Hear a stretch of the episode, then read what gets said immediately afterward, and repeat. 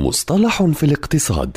في كل حلقة يطرح المدون وصانع المحتوى الاقتصادي مجدي النوري مصطلحا اقتصاديا محددا بلغة سهلة وبسيطة.